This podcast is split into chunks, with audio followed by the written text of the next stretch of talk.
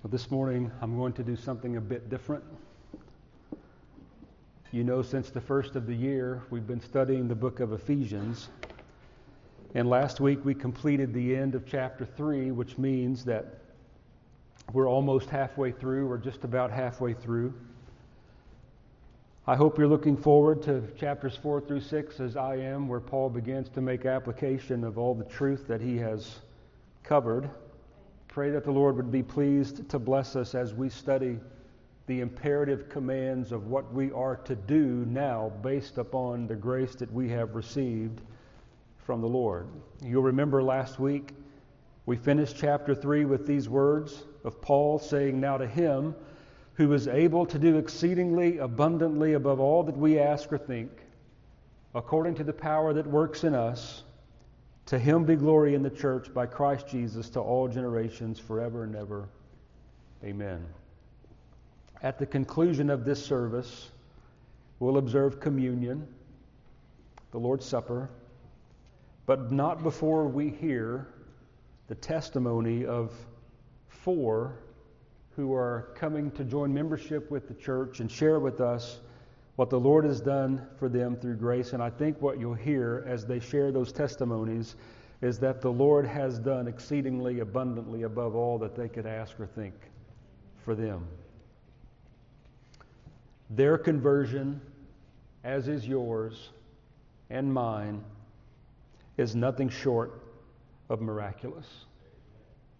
Anytime the Lord brings a sinner to faith in Christ, awakens him or her to their need of Christ, and then the Spirit of God makes application of the work of Christ to their soul, it's a miracle. Paul has taught us that in Ephesians chapter 2, hasn't he? That those who once were dead in sin, now God has intervened in their life and awakened them and brought them to faith in Jesus Christ. So before we hear from Tim and Rochelle and Hector and Rachel. I want to speak with you this morning concerning what I'm going to call the beauty of Christian testimony.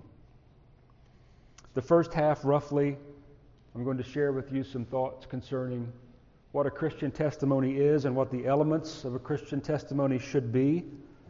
And then we're going to turn to Acts chapter 22 you can go ahead and find your place there and hold it for a few minutes. Acts chapter 22, what we're going to see there is Paul, the Apostle Paul's own testimony of grace and how the Lord used it for good and for his glory. If you were at our family camp this past year, I did a version of this then, and I think even on a Wednesday evening, but I've rethought it, reworked it, so not all of this is repetitive, but I know many of you, this will be the first time that you've heard these things. So let's pause and pray and ask for the Lord's blessing upon this, upon this time together. Father, we come and we thank you, Lord, for Christ Jesus and the salvation that he has worked for us. We're thankful that we have a story to tell to share of grace, how you have intervened in our lives and stopped us on the course of destruction and made application of the merits of Christ's blood. So I pray that you would help us, help each one of us who are united to Christ by faith to remember and glory in the salvation that you have worked for us. And we ask that this time would be unto his praise and glory. We ask it in Christ's name. Amen. A Christian testimony is basically a recounting of what the Lord has done for you. When we turn to Acts chapter 22, Paul is going to reiterate what happened to him back in Acts chapter 9. So you could turn to Acts chapter 9 and read as Paul was on the road to Damascus how he was blinded by a great light, how the Lord revealed himself to him. And then when we get to Acts chapter 22, Paul is retelling this story. So a Christian testimony is the retelling or bearing witness of what God has done for you by grace through faith in times past. And so, the first thing that I want to discuss with you here this morning is that sharing a Christian testimony either in public like this or with someone privately in a much more informal setting helps us to fulfill the biblical expectation of praise. All throughout the scriptures, especially in the Psalms, we are called to give praise to God for what He has done in our lives. I want to rehearse just a few verses with you, beginning with Psalm 103. This is a psalm most of you are familiar with. It begins by saying, Bless the Lord, O my soul, and all that is within me. Bless his holy name. Bless the Lord, O my soul, and forget not all his benefits, who forgives all your iniquities, who heals all of your diseases, who redeems your life from destruction, who crowns you with loving kindness and tender mercy. So when you or I stand before a person or a group of people and we recount what the Lord has done for us, in essence, what we are doing is blessing the holy name of God. Blessing the Lord with all of our soul. All that is within us, we bless His holy name because we know from what we have been saved. Perhaps I should state that another way. We know from whom we have been saved. We've been saved from sin, but also from the fierce wrath and anger of a holy God due us because of our sin. So we have great reason to bless the name of God and to re- retell and recount what the Lord has done for us. Psalm 66 in verse 16 says, Come and hear, all you who fear God, and I will declare what he has done for my soul. So, sharing your testimony of faith in Christ is a declaring what He has done for your soul. It's making it known. And then the entirety of Isaiah 12. I'm going to read it all. There's only six verses of Isaiah 12, tucked right there in the middle of all of these long, lengthy chapters. There is what my Bible places over the heading of Isaiah 12 a hymn of praise. Listen to what Isaiah says concerning the deliverance of the Lord. You'll remember Isaiah, a, a major, what we call a major prophet, because of the length of his prophecy, how he announces with thundering voice the judgment of God upon a wayward, sinful people. But right in the middle of this, he begins to speak about a coming day when God will again be gracious and merciful. And it's in that vein that he says, In that day you will say. Notice it's something that comes out of the mouth, something that is verbalized. In that day you will say, O Lord, I will praise you. Though you were angry with me, your anger is turned away and now you comfort me. Behold, God is become my salvation. I will trust and not be afraid, for the Lord is my strength and my song. He has become my salvation. Therefore, with joy will you draw water from the wells of salvation. In that day you will say, Praise the Lord. Call upon his name. Declare his deeds among the peoples. Make mention that his name is exalted. Sing to the Lord, for he has done excellent things. This is known in all the earth. Cry out and shout, O inhabitant of Zion, for great is the Holy One of Israel in your midst. So, when you think of sharing or giving your personal testimony of salvation, how often do you equate with it that you are declaring, crying out, and shouting the great things the Lord has done for you? There should be some element of that as you think about what Christ has done for you. Charles Spurgeon, in commenting on Isaiah chapter 12, he says, It is humility in us which confesses, You were angry with me. And it is gratitude that then sings, Your anger has been turned away. There is the recognition of both when we come to faith in Christ that God was angry with us because of our sin. There was enmity that existed between us and Him, but then thanksgiving and gratitude comes when we understand that his anger is turned away. It's removed. And it's removed only by Christ Jesus. You're also familiar with Psalm 107. verses 1 and 2. Those verses read, Oh, give thanks to the Lord, for he is good. His mercy endures forever. Let the redeemed of the Lord say so, whom he has redeemed from the hand of the enemy. If you are the redeemed of God, then there should be a willingness in you to say that you are the redeemed of God and how he has redeemed you. Let the redeemed of God say so. So, the first part of this, giving a biblical account of grace and salvation in a personal, even public testimony, fulfills the biblical expectations of praise. By it, we bless the holy name of God. We declare what He has done for our soul. We will say in that day that we have been recipients of mercy and grace. And the words of Psalm 107 again, being the redeemed of God, we will say that we are the redeemed of God. The second part of the beauty of a Christian testimony is that it bears witness to a miracle. How often do you have conversations or have you heard of people who say, if only there were miracles today like there were on the pages of the New Testament in the book of Acts, then, then maybe I would believe. And I would come to understand this gospel that you are preaching and sharing. If only God would work in such miraculous ways again.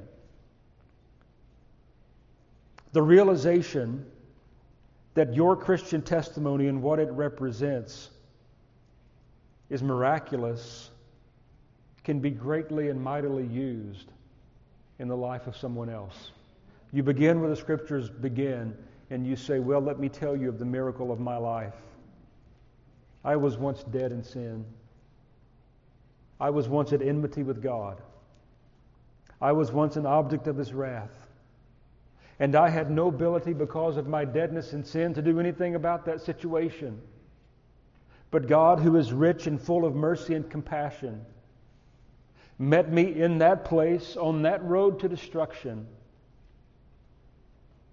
and made known to me His grace in Jesus Christ. And I am forever changed. As I stand before you, I am a living miracle worked by the power of God. Is that the way that you understand salvation? Do you see it as being miraculous as it really is?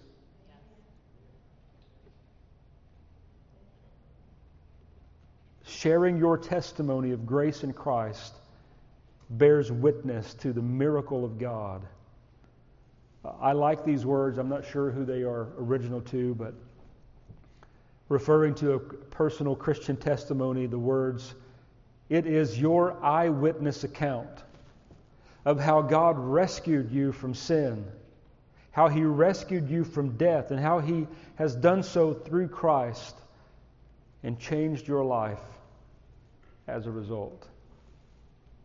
I want to expand on that just a bit and notice that this is a personal testimony. It's not a general declaration of how God saves in Christ, it's a personal declaration of how He saved me in Christ. He deals with us all as individuals and differently. There may be great overlap in the way that He has worked in our salvation. Perhaps it's the same verse of Scripture. Perhaps it's the same preacher of the gospel. Some of those things overlap, but when we begin to peel back the layers, we'll see that God works differently in each one of our lives. Salvation does not come to us in what we would call a cookie cutter manner where it's all the same and we all have to have the same experiences. So it's a personal testimony. What He has done for me, what understanding He has given me. And it relates a rescue from sin and death. That is exactly what salvation is. It is that Christ has come and rescued you out of a situation that you could not free yourself from. He has done for you what you could not do for yourselves. And I'll say it even better He has done for you what you would not do for yourselves. You wouldn't come to Him, so He came to you. Just like He came to Paul, then Saul of Tarsus, on the road to Damascus, and interrupted his life. And this obviously comes through Christ. How many would tell us different? How many would tell us that salvation and restoration and redemption and being made right with God would come through many different avenues? But that's not the testimony of the Scripture, is it? The Scripture says that salvation comes only through Christ. And so we preach and we say, even unto death, that Jesus Christ alone is the way, the truth, and the life. No man comes to the Father except through him. The last part of this that I read to you, and that this salvation has changed your life forever as a result part of your personal testimony is to relate the great change that has been wrought in you. And this is where I want to step aside for just a moment and talk to those of you like me who didn't experience perhaps this great change of lifestyle.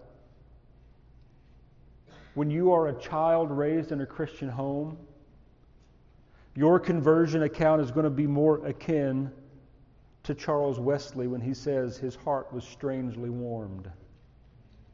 It may not be as dramatic as a thunderbolt from heaven. It may not be the Saul of Tarsus on the Damascus road. It may become it may come in the realization that you've been spared of such experience. But that doesn't mean that your salvation is any less miraculous. That doesn't mean that your salvation is any less to be used of God. We need to hear the accounts of the Saul of Tarsus, don't we?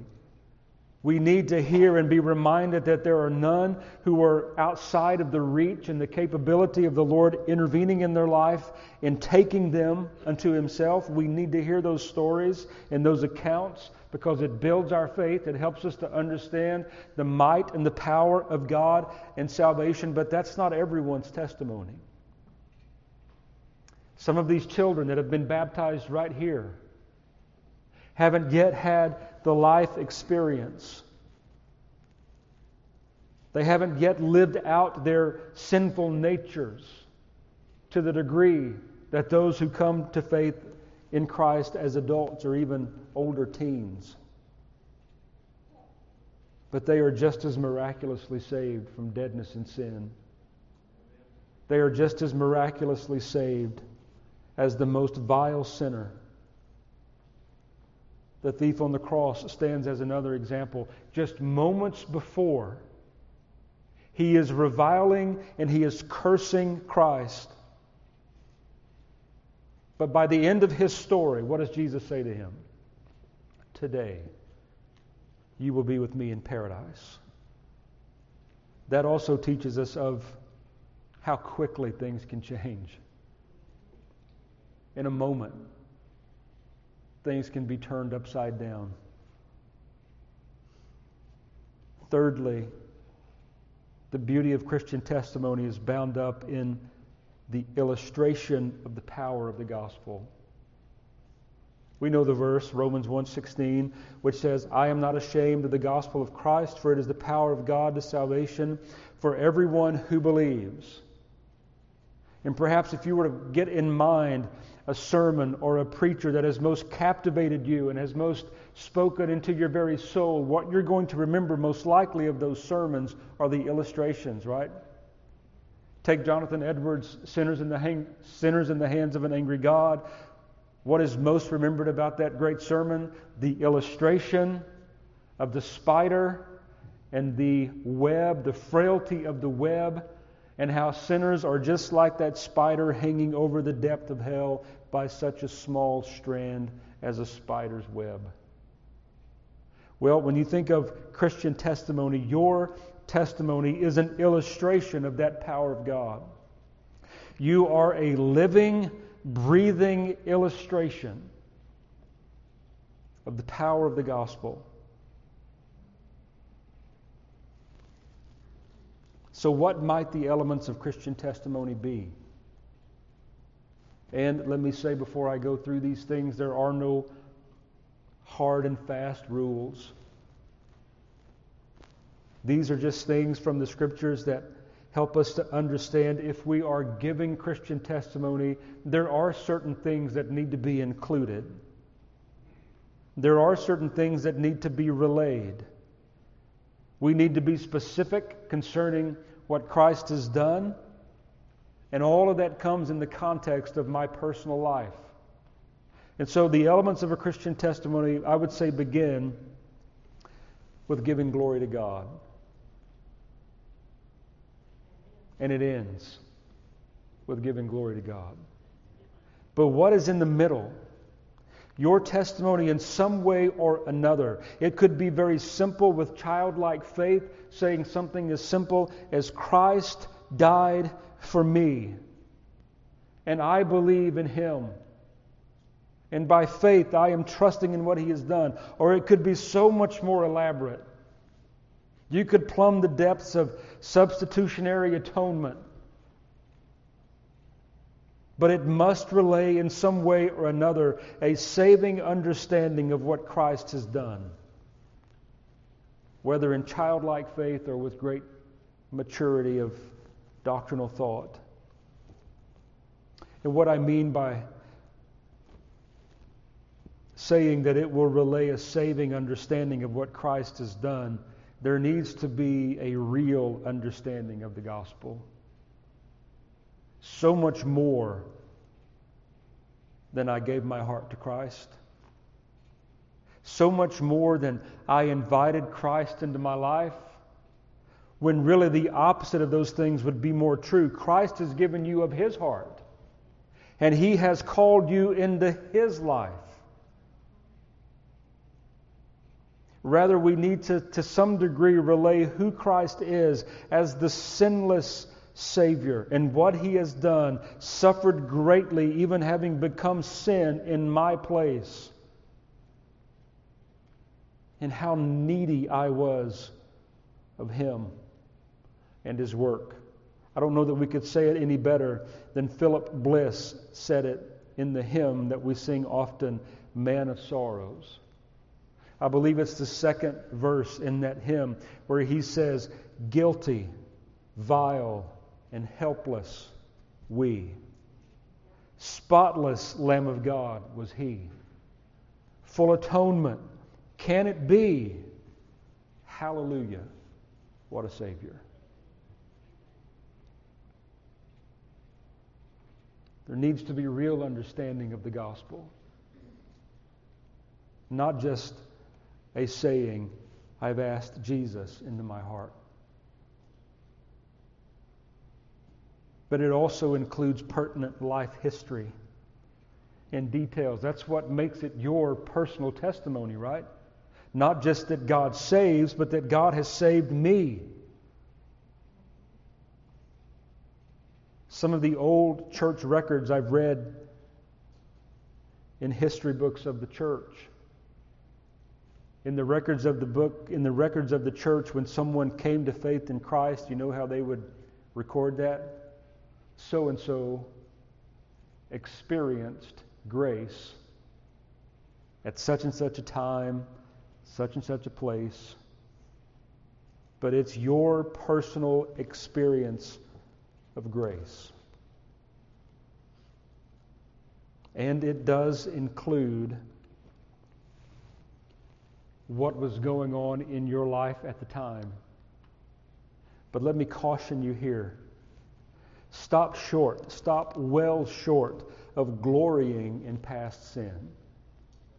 You've heard testimonies, as I have, most likely in the past, where someone has gone too far in telling of the sin that Christ has saved them from and given too many details, too graphic of illustration. It's good that Christ saved you from that, but we need not detract from the glory of salvation in Christ by dwelling too hard and long on the depravity of our sin. And at the end of this, it will relate how your life has changed forever. Because you've been given a new heart. This new heart works itself out with new desires. And since it's out of the overflow of the heart, the mouth speaks. Now you have a new song to sing. The fifth thing, before we get to Acts 22, the fifth thing is that your personal testimony of salvation is in itself a powerful presentation of the gospel. So often, people would ask the question, realizing that the New Testament expects them to be evangelistic, realizes that there is an expectation of Christ, that they would bear witness of Him. They ask the question, how? How do I go about this work of evangelism? One of the most powerful means of evangelism is to share your personal testimony and relay a real saving understanding of what God has done for you in Christ. Again, it's an illustration of the power of the gospel. The follow up question often is what are the steps? What if I forget step two or leave out step three? What if I'm the reason that someone doesn't come to faith because of my faulty evangelistic method? Let me put your minds at ease. Someone else's salvation does not depend on you. We are instruments, we are messengers, we are conduits of grace. But that person's salvation is bound up wholly and entirely on the Spirit of God making application of the work of Christ to them. So let me put your minds at ease. There are no steps. There is no one proper method. No, quote, training is needed. What you need and what I need is experience and more experience in sharing our personal testimony.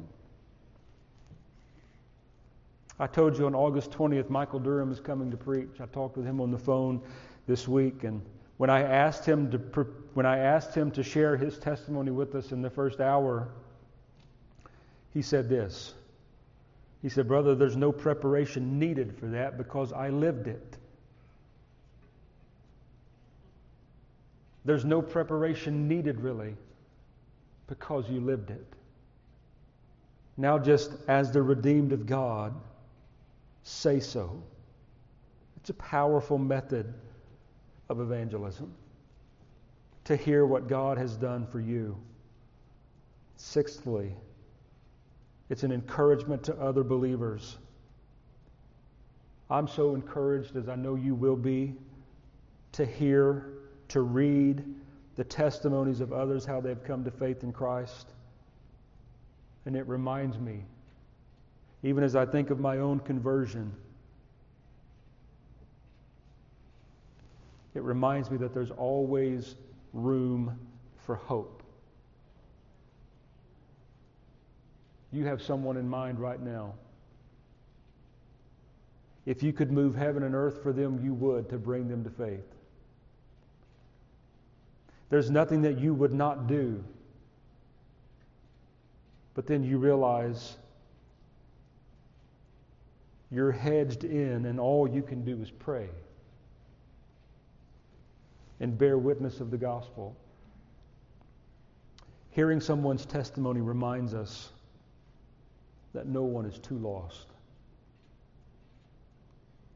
No one is too far gone. It's an encouragement to other believers, and it's a reminder of the saving power of Jesus Christ. It also sharing a personal testimony, part of its beauty is that it exhibits in our own life humility and a willingness to speak of the things of Christ. We should not let pride keep us from declaring what the Lord has done. And the other side of that is that it may very well embolden others to share openly what Christ has done for them. I think it's a true statement that gospel witness is contagious. Now, would you join me in Acts 22? Acts chapter 22. I want to see from the pages of Scripture some of the very things that we've spoken about already. Let me very quickly give you the context of Acts 22. This is at the conclusion of one of Paul's missionary journeys in Acts chapter 20. He has called the Ephesian elders to himself. He has exhorted them to be watchful. So he continues on his journey. You'll remember he is headed to Jerusalem because he wanted to keep the feast. Verse 17 of Acts chapter 21 tells us that he had made it to Jerusalem and was received of the brethren there gladly. But they counsel him. Their counsel is, Brother Paul, there are those in Jerusalem that have heard of you, how you once were a persecutor of the church, and they're afraid of you.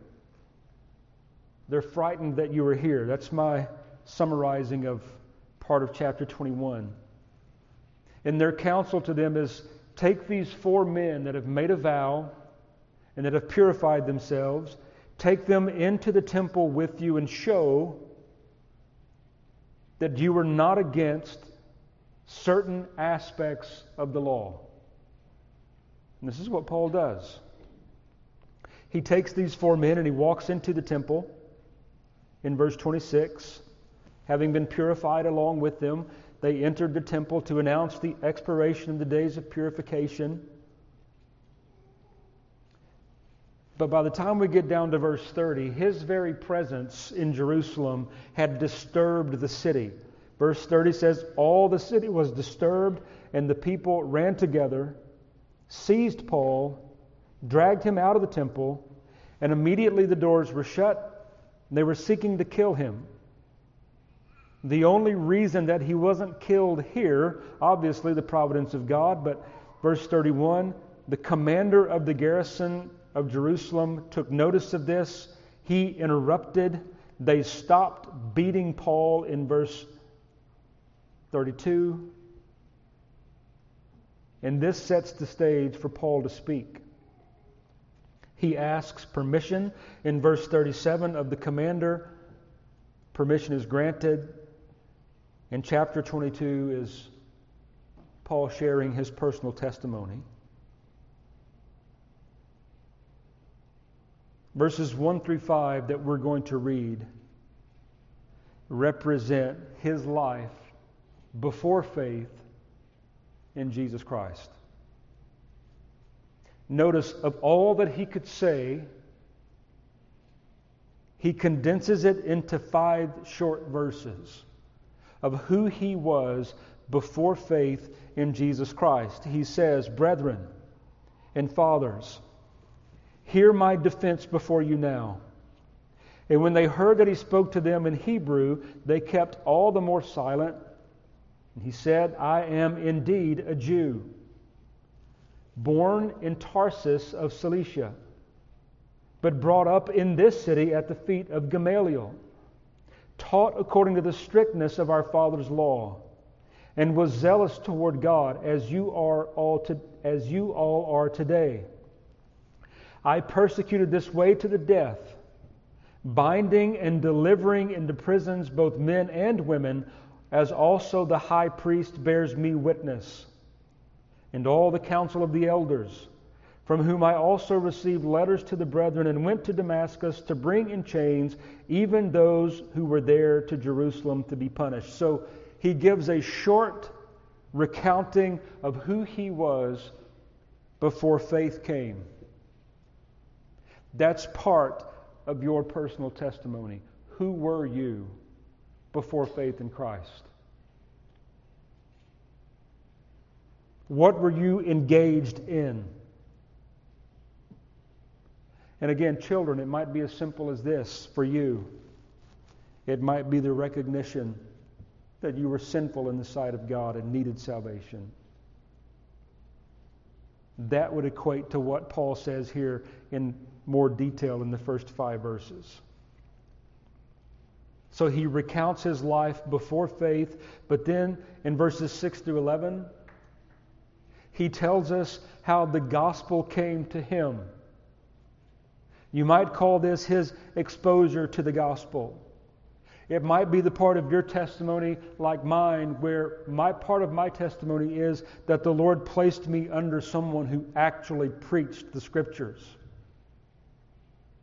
and didn't just get up and tell stories and such, but actually began to preach the gospel of Jesus Christ. This is Paul's exposure to the gospel in verse 6. He says, Now it happened as I journeyed and came near Damascus at about noon. Suddenly a great light from heaven shone around me, and I fell to the ground and heard a voice saying to me, Saul, Saul, why are you persecuting me? So I answered, Who are you, Lord? And he said to me, I am Jesus of Nazareth, whom you are persecuting. And those who were with me indeed saw the light and were afraid, but they did not hear the voice of him who spoke to me. So I said, What shall I do, Lord? And the Lord said to me, Arise and go into Damascus, and there you will be told all the things which you are appointed to do. And since I could not see for the glory of that light, being led by the hand of those who were with me, I came into Damascus in some way or another in your personal testimony of what Christ has done, you will relate, not maybe in these words, but with this meaning, suddenly a great light from heaven shone around me. It came out of nowhere. I've heard many testimonies of people, and I've read many more in history. The recounting of people saying, I was not looking for Christ. That's Charles Spurgeon's own testimony. He wandered into a meeting set on the back row and heard a deacon read a sermon. He wasn't necessarily looking for Christ, but Christ was looking for him. He is the one who goes in search of lost sheep. And very often, someone's testimony will involve this element out of nowhere. All of a sudden. This is true also of church people. It's true of children raised in church, even though you've heard the gospel, you've heard the gospel over and over at home, in church, wherever it may be. There is a moment in time, and I'm not necessarily saying you should be able to point back to it and say on May the 2nd at 2 p.m. But there should be some realization in your heart and in your mind that things now are different. You understand things different. You've heard that Christ is a Savior. Now you know He's a Savior. You've heard that Christ has died for sinners, but now the Spirit of God has driven that down into the very depth of your soul, and you know He's died for me. Once there was no faith, now there is great faith. Once there was no thanksgiving, now your heart overflows with gratitude because you know that this sinless, perfect Savior came to this earth to live, bleed, and die for me. Suddenly, a great light shone from heaven around me. That's Paul's exposure to the gospel. I think in verses 12 and 14 we have an account of sorts of his actual conversion. In verse 12, a certain Ananias, a devout man according to the law, having a good testimony with all the Jews who dwelt there, came to me, and he stood and said to me, Brother Saul, receive your sight. And at that same hour I looked at him.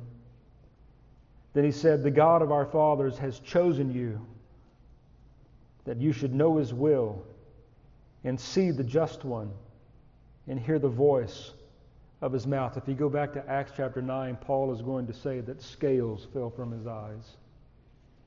That which blinded him, the glory of Christ blinded him, fell away so that now he could actually see. Even though Paul is unique in having seen Christ by faith, there is a point in time when that which blinded you to Christ falls away and you see him in all his glory.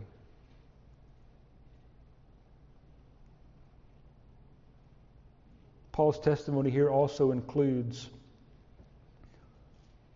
his life after faith in Christ, what he's currently involved in. He is told here by Ananias, You will be his witness to all men of what you have seen and heard. And now, why are you waiting? Arise and be baptized and wash away your sins, calling on the name of the Lord. It happened when I returned to Jerusalem, I was praying in the temple, and that I was in a trance, and I saw him saying to me, Make haste and get out of Jerusalem quickly, for they will not receive your testimony concerning me. So I said, Lord, they know that in every synagogue I imprisoned and beat those who believe on you. And when the blood of your martyr Stephen was shed, I also was standing by, consenting to his death and guarding the clothes of those who were killing him. Then he said to me, Depart, for I will send you far from here to the Gentiles. Post conversion, the apostle sent to the Gentiles. Remember the context of this? Paul is being beaten almost to death but given the opportunity to speak, what does he say? This is who I was. This is what Christ did for me.